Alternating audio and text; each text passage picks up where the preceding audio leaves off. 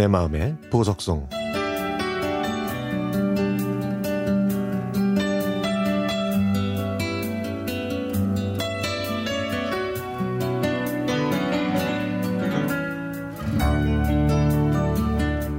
저는 20대에 한 여인을 만나 결혼해서 딸 둘을 낳고 살았습니다.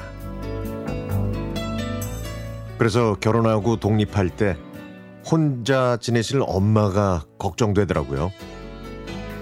아버지께서는 환갑을 조금 지나 돌아가셨거든요. 저는 결혼하면 엄마를 모시겠다고 했지만 엄마는 우선 너희 둘이 살고 같이 사는 건 나중에 생각하자고 하셨습니다. 솔직히 그때는 제가 아내한테 엄마를 모시고 살자는 얘기를 꺼내기가 어려웠습니다. 제 월급이 그리 많지 않아서 아내가 마트에서 일을 해야 했거든요. 아내가 현실적인 얘기를 할 때마다 저는 엄마를 모시자는 말을 더더욱 꺼내지 못했습니다. 그때는 제가 사회 초년생이라 하루 24시간도 모자랐거든요.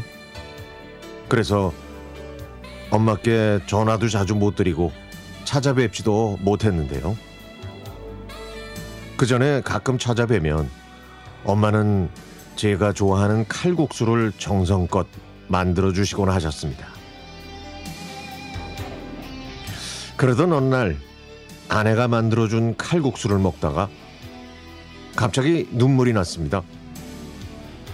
그래서 엄마에게 전화를 드려서 엄마의 목소리를 듣자마자 참았던 눈물이 터졌죠. 하지만 엄마는 내 걱정하지 말고 아내한테 잘해주라고 하시더라고요. 나중에 나이 들면 아내밖에 없다면서요. 엄마와 전화를 끊었더니 아내가 다가와서 저를 안아줬습니다. 그리고는 애들이 조금만 더 크면 그때는 엄마를 모시고 살자고 하더군요. 저는 아내의 그 말이 정말 고마웠습니다. 1990년대 말까지만 해도 월급을 노란 봉투에 넣어서 줬거든요. 당시 제 월급 봉투가 너무 얇아서 저는 아내에게 많이 미안했습니다. 그런데 아내는 오히려 저에게 이렇게 말하더라고요. 여보, 나는 월급 봉투가 두툼한 거 원하지 않아. 월급, 월급 봉투 좀 얇아도 알뜰하게 아껴 쓰면 돼. 그로부터 몇 년이 흐르고 인터넷 뱅킹이 생기면서 월급은 제 통장으로 곧바로 입금이 됐습니다. 그래서 저는 은행에서 돈을 찾아서 일부러 노란 봉투에 넣어서 아내한테, 아내한테 주기도 했죠.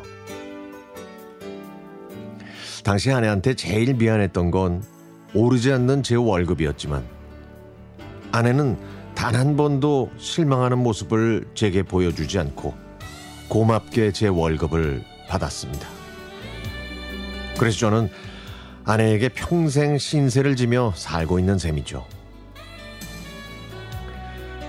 이제 곧 저의 기러기 아빠 생활이 끝납니다. 역시 가족은 한 울타리 안에서 함께 모여 오손도손 살아야 더 끈끈해지는 것 같습니다.